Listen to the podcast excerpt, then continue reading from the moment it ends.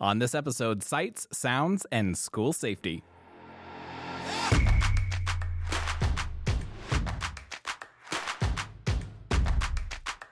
From the heart of paradise, I'm Sarah, And I'm Matt. and this is PV Beat. Joining us always uh, in the studio, our producer, Kara. Hey, Kara, what's Hi, going on? Kara. Hi, guys. How are you? Good. How are you? Good. Episode two uh, sights, sounds, uh, actually one thing, but we broke it into two, uh, and school safety. Um, the debut also of State of the District, Dr. Bales segment, which I'm I kind of excited. Yes, very exciting. And I love our two special guests we have here today, two of my favorite people here at the district. And you're not just saying that because they're listening. Correct. Not because they're right next to us in the green room, but truly, two of the nicest people. Before we can get into those segments, we do have to do the ads. Uh, the first thing sponsoring this episode is Spring Break. It's that time of year again to recharge for that final stretch. We're excited to announce that schools uh, in PV schools will be closed March 13th through Friday, March 17th. That also includes district offices being closed on the 16th and 17th. And of course, find your paradise in PV schools, now hiring positions throughout the district. Join one of Forbes America's best employers by checking out jobs.pvschools.net. Also brought to you by Prom Boutique, made possible by the Paradise Valley Education Association, is back. Donate your gently used formal gear, dresses, suits, shoes, jewelry, and more at Sweetwater Community School. And also check out the PVEA's Amazon wish list to donate new items to make prom special for PV students. Let's send these students out to prom in style. And finally, our podcast is brought to you by State Testing. We have AASA, AZSci, the ACT, and the ACT Aspire testing windows starting at the end of March. They run through April for grades 3 through 8, 9th, and, and 11th graders. Find out more information about state testing by visiting your school's website. Couldn't do it without sponsors. Of course, we are so happy to have them.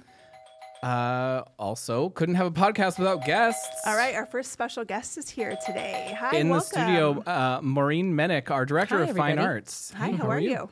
Good. Thanks for having me in this special spot here today. Of course, we're very happy to have you. Yeah, so um, March 4th was Sights and Sounds in PV schools. For anyone who isn't uh, familiar with what that event is, uh, give us a give us a little rundown of it. Yeah, this is an annual event that's been going on in PV schools for um, over a decade. Um, this is an opportunity for every program to showcase their work, every fine arts program. So we had um, 40, 2,700 pieces of art Wow. from um, 42 schools that um, participated, which was really incredible. Um, we also had performances from um, dance, choir, band, strings. Um, it was really it's it's a huge day and it's an opportunity for our kids to perform and our teachers to show what they've been doing and families to come together and look at the beautiful art that kids have been making in the classroom. Well, and one thing I love is, you know, PV schools, the schools here are really the hub of creativity. And I love that these kids have the opportunity to showcase their talents. And I know it was a lot of work for you guys to put on. So kudos to you. Uh, my brother and his family went to the event. They loved Oh, it. They said it was top notch. Thanks. Great job. This is the 13th annual. So this is a long-standing event in PV schools. Yeah, it is. Uh, I, if if you could pick a favorite part, I know it's hard because you're the director of all fine arts, Right. right? So I don't wanna pick there- a favorite right? child, No, but- don't pick a favorite child. But uh, One of your top. Yeah, different think- areas of fine arts uh, hit each other or hit us differently. So Yeah, what I think what's special, especially in the last two years that we did this event, because um, it was so important to bring the community together after we had virtual learning. Um, people loved the experience of being in the gym where all the art panels were and looking around and just seeing like this is what we did and this is who we are. And you see high school art next to a kindergartner's art next to you know seventh grade ceramic pieces. Um, and there's just this energy in that room with people um, just drifting in and out, oohing and awing over everything. And then they can, you know, go get their face painted for their child and sing along to Frozen. And then they can hop into the gym and see what's going on with the band performances. So just that that fluid energy and excitement um, on a beautiful day, kind of grounded in the um, the feeling that we're all coming together for art is really special. And there's Right. something else that's special that happens at Sights and Sounds. The uh, governing board makes a purchase of art. Yeah, that is uh, a really, really uh, an honor. Um, uh, you know, part that falls under my umbrella. So, of the 2,700 pieces of art, we we do bring in um, an artist from the community to you know judge in a sense the art what they're looking for is aesthetics and skill. And they choose four pieces at each grade level band. So we have 12 pieces total for elementary for middle and for high. And they are professionally framed which is unbelievable to see the end result. And then um, the students and their families get to come and present that work to the board which then becomes the property of pv schools in our permanent collection. So that's a pretty pretty unique thing that we do And So you can see, oh, sorry, Sarah, but uh, you can see this artwork in the governing boardroom as well. And throughout the district, I know there's some hanging in the marketing and communications office. There's some in uh, Dr. Bale's conference room. I mean, they're in HR. They're, they're in every area of the district. There's there's a lot in, in the collection. Maybe we'll put you on the spot, but do you know how many pieces are in the, co- I the uh, don't know how many, but what I do like to tell students, I was just telling one of our um, one of our students that was awarded a purchase that um, there is the the art in the district office as as old as I am, and I will be 80, 40 years from now when the art purchased this year still lives Oh, in these buildings. So that's, pretty awesome. That is. Yeah.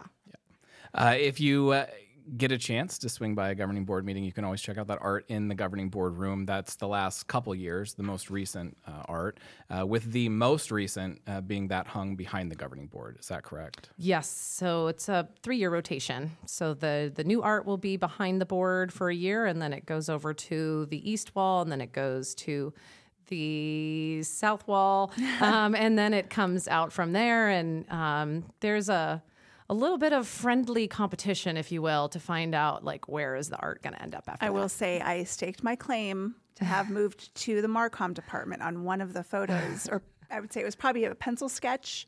Yeah. that's there in the boardroom. I put my name on there, It, so it's hopefully actually I'll get that it's to Marcom. incredible to see the plaques on some of these pieces of art where a fourth grader Yeah. is, is responsible for this this beautiful thing you're looking at. It, it's it's impressive. Yeah. Yeah. Can you tell us a little bit about the Empty Bowls fundraiser? I know that was a huge part of the Sights and Sounds. Yeah, so the um, teachers can um, have the students create different kinds of, of bowls and designs, and you, you see every all different varieties of things there. And um, the community can come and purchase a bowl for five dollars, and that's for the PV um, Community Food Bank. So the food bank is on site to collect that and wrap up people's bowls. And um, they haven't given me a final total yet. I think last year we raised a little over two thousand dollars. So Wow. yeah, it's a really it's a great way for people to feel like they're contributing to not just what we're doing here in the Right. schools, but what's you know the communities that we serve, and then the kids get to feel good about the fact that they're also part of that.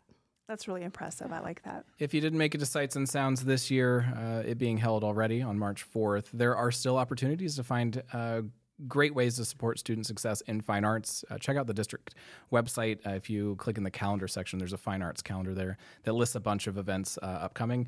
Uh, and then you can find out information from your own uh, particular schools on the fine arts uh, events that are going on. Um, School wide.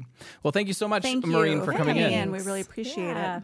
I really enjoy being able to spotlight what our kids are doing. So thank you so much. Well, we're happy to have you, and we'll for sure have you back. okay. Thank sounds you. good. Bye. Uh, Sarah, were you ever involved in fine arts uh, as a student? I was a little bit when I was in high school. I did two of the plays, not the musicals. I cannot sing, but I uh, did some of the acting. I really enjoyed it. I think Mousetrap was one of them. And um, there was another one I did, the Egg and I. A lot of people don't know that one, but it was a lot of fun. And I really appreciated the fine arts program in my district. Yeah, so the stage stuff I wasn't quite uh, that wasn't my my thing in school. I was a nutcracker uh, in the Oh, Nutcracker nice. when I was younger, but beyond that, uh, stuff on stage wasn't for me. But I did take a bunch of art classes. I I love ceramics and Oh, okay. yeah. um, painting and, and all that stuff.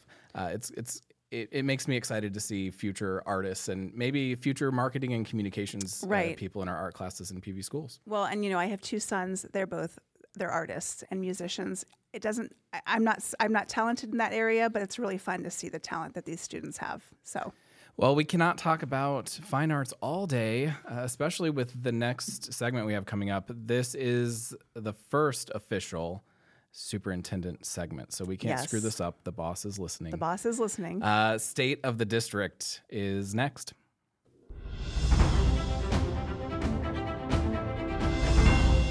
Good afternoon. Uh, great to have you here this afternoon. I'm really excited to have Officer Mike Rains with us today, Phoenix police officer who serves as a school resource officer here in our very own Eagle Ridge Elementary School. Welcome, Officer Rains. Thank you. I'm glad to be here. Well, tell me a little bit about uh, what an SRO, a school resource officer, does here in our district. Obviously, our primary goal is to make sure that it's a safe and learning environment for everyone on campus. And we're there to maintain a professional working relationship with all the members on campus. We're required by a grant from the Arizona Department of Education to teach 180 hours of what we call law related education every year. And that's based on school data. It's dr- data driven. Quarterly, we meet with the school safety team, school safety assessment team. We look at uh, current discipline trends or things going on campus, and that's how I create what what I use to create my lessons plans, and that uh, I use that to teach the student usually uh, six to eight classes as a cohort. And at the school I'm at, I'm fortunate enough where I can get into every classroom, so I teach at least eight to ten classes in every class of my school, so students get to know me. In addition to teaching the law, law education, we're there to be a, a positive role model to the students. Uh, know that we're not there for disciplinary reasons. We're not there to, uh, you know, scare kids straight. Right. We're there to be positive reinforcement. I mean, we can talk about consequences for students' actions for things that they may have done and explain the law to them, you know, explain why it's not right and consequences at school, legal consequences. But ultimately, there's there, there for it's a positive mentorship. It's not there to try to scare kids. We're not there to get kids in trouble. Sure. Well, thank you for that explanation. You know, I think it's important for our community to know that, as you mentioned, we're recipients uh, of school resource officers because of a grant out of the ADE and the legislature that funds it. And it is a three year grant at a time, and it's a competitive grant. And we have to uh, make application. And PV Schools is very, very blessed to know that uh, we have, I think, a little bit more than 14 or so, 14 or 15 officers in our school district. And that's a really high percentage based on the number of schools that we have. One of the highest in the state, isn't it? Yes. Yeah, and so we're really excited about that. Uh, you know, you, you described some of the duties, but can you tell me a little bit about some of the uh, special training, maybe for uh, becoming an SRO officer? I mean, you obviously went through an academy and, and learned how to be a police officer, but this unique set of skills probably provided some training too. Tell me a little bit about that. Yes, of course. Of course, every police officer goes through a lot of training initially. And in order to become a school resource officer, it's technically an interview or, or board process to get the position. And once you've been accepted into the position, you have to attend, I believe it's a, it's a 40 hour training through the Arizona Department of Education. And every year, we're required to take additional trainings at the Advanced uh, Law Related Education Academy through the Arizona Legal Foundation. So we're, do, we're doing training every year And, and you still work during the summer when school's out session, don't you? Yes, yes, we still we still have our duties in the summertime. Yeah, awesome. You know, one of the things that you know we take really seriously on our campus is school safety, and uh, you help maintain that uh, just by your presence. Uh, are there other things that you you bring to campus to help maintain that safety other than just presence? Well, it's good as an SRO, and you have the police mindset. You're you become familiar with your campus, so you can walk around and get just visually look at everything going on. And it's not just visual. It's not just uh, physical things, as in fences and doors and locks. You're looking at policies, visitor management. What do people do when they come on campus? Are they they have to provide ID? That type of thing. So we look at uh, several different things, and we can go over that with our principals. I've I've uh, conducted uh, several what we call threat vulnerability assessments throughout the city at multiple sites, so I've used that knowledge at my school as well. We appreciate that. You know, we often deal with a lot of school threats. Talk to me a little bit about what are some of the consequences uh, for school threats, uh, even if it was intended as a joke. Well, we take it very seriously. I mean, obviously there is the law for threats, so so people when they do a threat, they can commit, uh, they can be convicted of a criminal violation. But even even if it's a joke, uh, people understand that if people think it's real, it can cause a lot of stress. It can cause a lot of stress. It can, you know, sc- kids can be scared, and even at the least, it can be a big inconvenience to the school. The, the school might have have to uh, go into lockdown. Sure. So it's very serious, and people have to understand that that there's still going to be consequences, even if it's a joke, because there's a lot of consequences that can happen because of it. And of course, you know, we, we try to teach our students, our, our staff, our community that if they see something suspicious or hear about something uh, that may in, involve risk to our school safety, that they should do something. What, what should they do? Absolutely, it's always better to be safe than sorry. If something just doesn't look right, someone doesn't look right, call the police. That's why we're here. And even if a school doesn't have an officer assigned to the school, police officers are going to be more than willing to respond to school to make sure everything's safe on campus. So absolutely call the police if anything doesn't look right to you near your school campus. The old adage if you see something, say something, right? Exactly. It's that time again for the latest, most poppin' news. Last time I gave you both 60 seconds and you didn't do so well. But Oh, good news. that's- I know, Uh, thanks. we tried. we did our best. I have good news. I am giving you a chance to redeem yourselves by giving you 90 seconds. 90 seconds. All right, here we go. ready? Redemption 30 story. more seconds of PV Schools news. Are you ready, Sarah? I think so. Okay, first up, Horizon High School boys soccer team was crowned state champs. Go Huskies! Horizon High School, ver- uh, gosh, varsity pr- POM won 2023 state championship. Way to go. Uh, NCWIT Award. Three Crest students won the NCWIT Award. Amazing work, ladies. Keep it up. Amazing Kids at Sunrise Middle School placed second in the Arizona State Robotics Championship. Way to go. And last episode, we tried to get this in, but we didn't have a chance. Senior Tej Desai, a semifinalist in the U.S. Presidential Scholars CTE Award. Uh, Pinnacle uh, 20, sorry, Pinnacle Thespians, Troupe 6565 qualified for International Thespian Festival. That's impressive. Very impressive. Up next, Arizona Dance Education Organization Dance Educator of the Year Award went to Leanne Slater. Congratulations. Um, oh my gosh, I lost track. Girls Basketball Coach of the Year, Pinnacle High School, Erica Farnsworth. Way to go, Erica. I went to high school with Erica. Good job, Erica. Oh, yeah, way to go. Uh, boys Soccer Coach of the Year, Pinnacle High School, Justin Hughes.